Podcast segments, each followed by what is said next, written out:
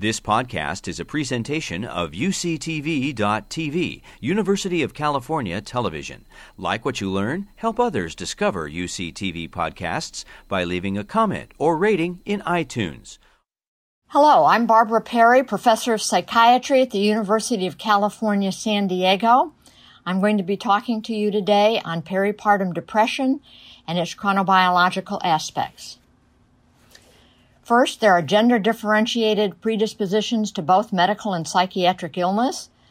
Men are more prone to cardiovascular disease, violence, and alcoholism. Women to thyroid disease, eating disorders, and depression. Women are at increased risk for depression throughout their reproductive years. And this is occurring in all cultures and countries. The theories for why women predominate with respect to depression include genetic, psychological, social, hormonal, and circadian rhythms, and I will be focusing on hormonal and the role of circadian rhythms today. Women predominate with depression in many forms. First, a unipolar depression or recurrent depressive episodes. Uh, there's an incidence of at least two to one in females to males throughout the world. Um, there are only two exceptions that I'm aware of. First one of uh, a study by Jules Angst in Zurich, Switzerland, where both men and women are required to register for the draft and they diagnose depression at that time. And then when they follow them up, they find that the men have just forgotten that they've had a depression, but that's not been replicated. The other exception is the Amish population, and that's maybe because if a woman is depressed, she's still expected to function in the home and it doesn't show up to the elders of the community where if a man becomes depressed, it's much more prevalent. He's not out building the barn, and there's less alcoholism in that population.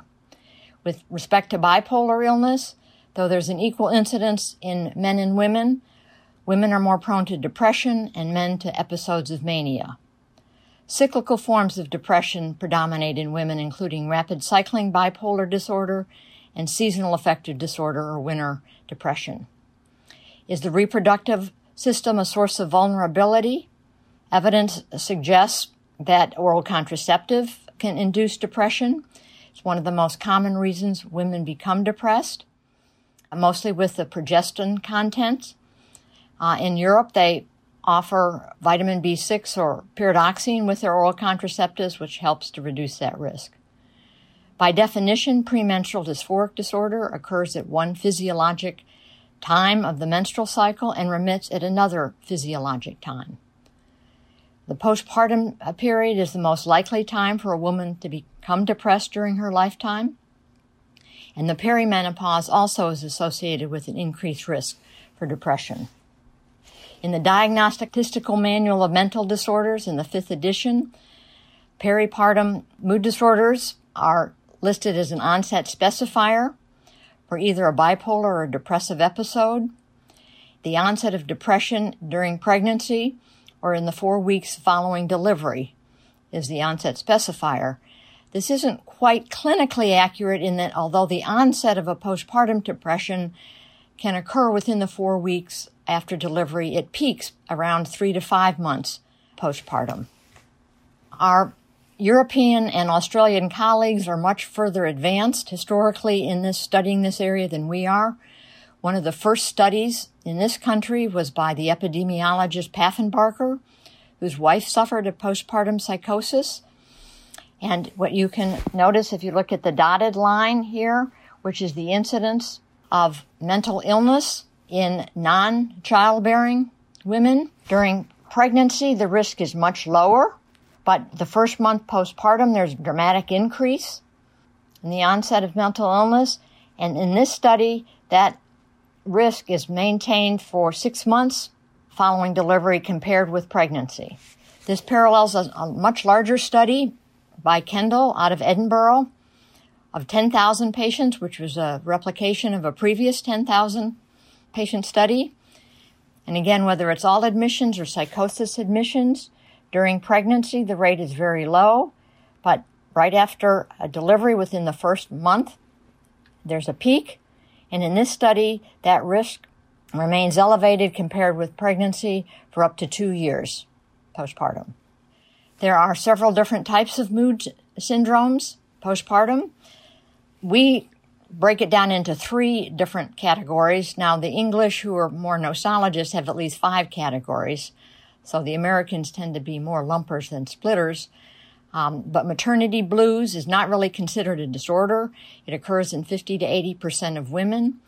It usually doesn't start until the third day postpartum. So nowadays, when women are discharged from the hospital by the third uh, postpartum day, they used to be there for a week. Um, the obstetricians don't see it. And it's characterized by rapid shifts in mood of crying, irritability, and euphoria. In contrast, postpartum depression is a much more severe depression characterized by what we call melancholia. 10 to 15% of women are at risk for it. 80% occur within the first six weeks, and the duration is generally six to nine months, and also characterized by sleep disturbance even when the child is sleeping. Postpartum psychosis is the most severe form, occurs in about one in a thousand women, has an acute onset within the first two weeks postpartum. If treated early, it can have a good prognosis, lasting two to three months. 90% of psychoses are mood disorders, 40% present with mania, and it's characterized by much delirium and confusion. Uh, the distinguishing features of a postpartum mood disorder compared to a non postpartum mood disorder include a younger age at onset, increased frequency of episodes, decreased psychomotor activity, increased confusion, increased family history of a mood disorder, and increased incidence of depressive relapse in menopause. The risk factors for postpartum mood disorders include being primiparous, a history of postpartum mood disorder, a personal or family history of mood disorder, older age, and postpartum hypothyroidism. There's a high recurrence of postpartum mood disorders, so it's not something that can be ignored. In postpartum psychosis, one in five have a subsequent postpartum psychosis, one in three have subsequent postpartum depression. With regard to postpartum depression, there's a 50% chance of recurrence in a third of pregnancies and for non-postpartum mood disorders, a 35 to f- approximately 45% rate of recurrence. Now, with re- respect to um, the circadian rhythm basis for these uh, mood disorders, estradiol and progesterone change dramatically during pregnancy and drop precipitously postpartum. Estradiol and progesterone regulate circadian rhythms of melatonin and sleep. Normally, melatonin and sleep are synchronized so that melatonin goes up right before sleep, a couple hours before sleep, peaks during the mid sleep time, and then comes back down in the morning. But with the change in reproductive hormones, melatonin can be shifted later with respect to sleep, or it can be shifted earlier with respect to sleep. And likewise, sleep time can become desynchronized with respect to melatonin. The sleep can be shifted later or it can be shifted earlier. When we studied melatonin rhythms, which is the best measure of circadian rhythms in humans, in plasma, you can see the normal and the yellow rhythm of melatonin, but in the depressed patients, that melatonin rhythm is lower and shifted earlier. Melatonin is an important contributor to synchronizing other rhythms in the body. And for those women who have a personal history of depression, that rhythm is shifted earlier. And the more depressive episodes a woman has had, the earlier her melatonin offset time is. So it's not just a fleeting abnormality. In contrast, postpartum women, in contrast to the pregnant depressed women, and normal controls have higher levels of melatonin, particularly in the early morning hours that are shifted later or phase delayed. And across pregnancy, in the left panel, as estradiol and progesterone increase dramatically during pregnancy, the melatonin levels increase in normal controls. But in the depressed pregnant women, they're as though their melatonin isn't getting that signal to increase. So there's less melatonin rise across pregnancy, impairing the ability of melatonin to synchronize other rhythms. And in postpartum, normally as the estradiol and progesterone levels decrease, then the uh, melatonin levels tend to decrease in the normal controls, but that signal doesn't seem to be communicated in the depressed patients, so their melatonin levels continue to rise. The treatment of peripartum depression. Uh, there are multiple treatments. Uh, I don't have time to review each of these treatments, but I want to make the point that it's much more serious for a woman not to be treated for depression either during pregnancy or postpartum. Um, that that has adverse consequences on both the fetus and the developing infant and can ca- cause emotional and neurocognitive development uh, delays and problems and now been studied for up to at least 17 years uh, after delivery. So none of these agents used to treat peripartum depression have serious teratologic risks. So again, it's much better to treat than not to treat. But they do have side effects. And so we've been looking into examining shifting sleep and light schedules to resynchronize abnormal circadian rhythms. And the idea is that in a normal happy camper on the top panel, the sleep and the circadian clock, as measured by melatonin, is in phase. Sometimes the clock can be delayed. Progesterone tends to delay circadian rhythms. So we treat that with giving bright morning light, which can correct that disturbance. If the sleep is advanced, then we delay sleep to correct that disturbance. If the circadian clock is advanced, then we can give evening light, bright light, which delays circadian rhythms to correct.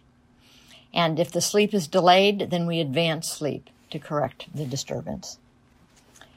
Now, one of life's great paradoxes is that if you take a depressed patient and you keep them up all night, majority of them are better the next day. That was discovered in Europe where patients with bipolar illness, the nurses noticed before they switched from a depression into a mania, they were up all night. So if they took a depressed patient and kept them all, up all night, they were better the next day. The problem was they would often relapse as soon as they went back to sleep, even for a few minutes of rapid eye movement or REM sleep.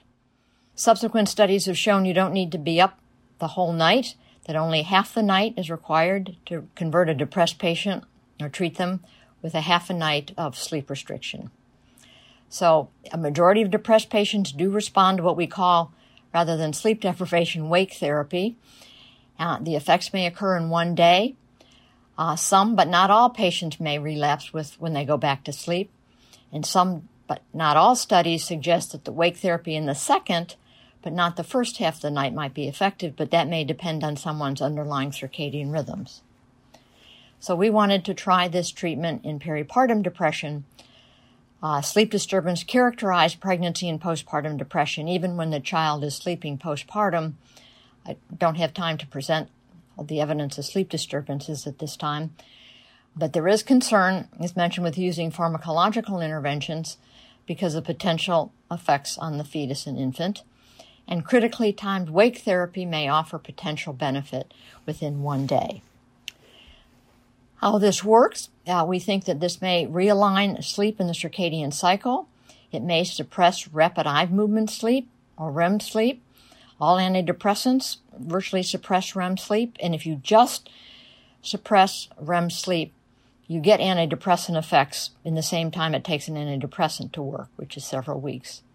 It also may increase what we call the homeostatic drive. The longer you've been awake, the more likely you're to go to sleep and it improve your sleep quality. And these wake therapy interventions also change, make changes in the, the neuroendocrine system, particularly the thyroid system. So we examined, uh, took pregnant depressed women and postpartum depressed women, and we they underwent a night of either late wake therapy, where they're awake in the second part of the night and they sleep in the first part of the night from 9 p.m. to 1 a.m., or early wake therapy, where they are awake in the early part of the night and they sleep in the second part of the night from 3 to 7, 3 a.m. to 7 a.m. And we found that in the pregnant women, they, depressed women, they responded better to the early night wake therapy, whereas the postpartum women responded better to the late wake therapy. And that may be because it's correcting the circadian rhythm abnormality. In pregnancy, the rhythms are shifted earlier, so we delay sleep. In postpartum depressed women, the rhythms are shifted later, so we advance uh, and restrict sleep. So, for the clinical bottom line, for pregnancy depression, one night of early night wake therapy, you wake until 3 a.m. and sleep until 7 a.m. For postpartum depression, you have one night of late night wake therapy, where you sleep, go to sleep at 9 p.m. and wake at 1 a.m. We avoid, encourage avoiding naps, and if ne- needed, repeat it in uh, one week. Uh, but some of these interventions have worked up to six months afterwards. Now, to address the issue that after wake therapy, some patients may relapse, one way of preventing that relapse is adding light therapy. And so using the combination seems uh, mutually advantageous. Wake therapy will hasten and potentiate the effects of light therapy, which otherwise may take like five weeks to exert its significant uh, antidepressant effects. And then light therapy prevents the relapse that may occur uh, after wake therapy. And phase advancing or shifting earlier versus phase delaying, shifting later, the wake and light interventions help to realign disturbed melatonin and sleep circadian rhythms. So there are more potent effects of this combined therapy. The conceptual model is that at baseline in pregnant women, the circadian rhythms are shifted earlier or phase advanced with respect to sleep. So we delay sleep and we give evening light, which helps to delay circadian rhythms. And this correction of the sleep and circadian rhythm dysfunction improves and we get an improved mood and sleep function. In contrast, in postpartum depressed patients, um, the melatonin rhythms are phase delayed or shifted later with respect to sleep. So we advance sleep in a phase advance intervention and give morning bright light, which advances circadian rhythms. And as a result, we get an improved function in mood and sleep as a result of phase advancing melatonin rhythms relative to sleep. And in fact, this is what we observed in pregnant women. They had a positive response to the early wake therapy plus the PM evening bright white light.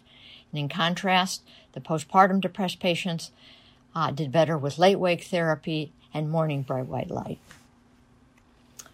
So, the treatment implications for combining sleep and light therapy in depressed women that when the circadian rhythms of melatonin are phase delayed or shifted later, and we have found this in premenstrual depression, postpartum depression, and menopausal depression, we advance and restrict sleep and give morning bright white light with the phase advanced melatonin rhythms that are shifted earlier, like in pregnancy, we delay and restrict sleep and give evening bright white light.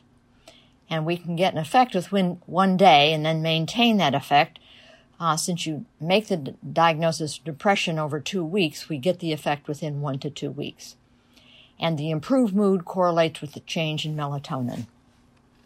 So, these treatments may have positive benefits. Your mother just wants to let you know that she's finally over her postpartum depression. This is nothing new. As Solomon wrote in Ecclesiastes, truly the light is good and is pleasant for the eyes to behold the sun. If we ever intend to take over the world, one thing we'll have to do is synchronize our biological clocks. And I wanted to emphasize not just women suffer postpartum psychosis. This is a sketch of Theseus uh, Tass he suffered a postpartum psychosis after the birth of his third child and killed his wife and all three children. He went to the ruler Theseus, and to make penance, he was given these tasks of Hercules. Thank you. This work couldn't have been done without my valuable laboratory team. Alone we can do so little, but together we can do so much, as Helen Keller said. Thank you. You've been listening to a podcast by University of California Television. For more information about this program or UCTV, visit us online at uctv.tv.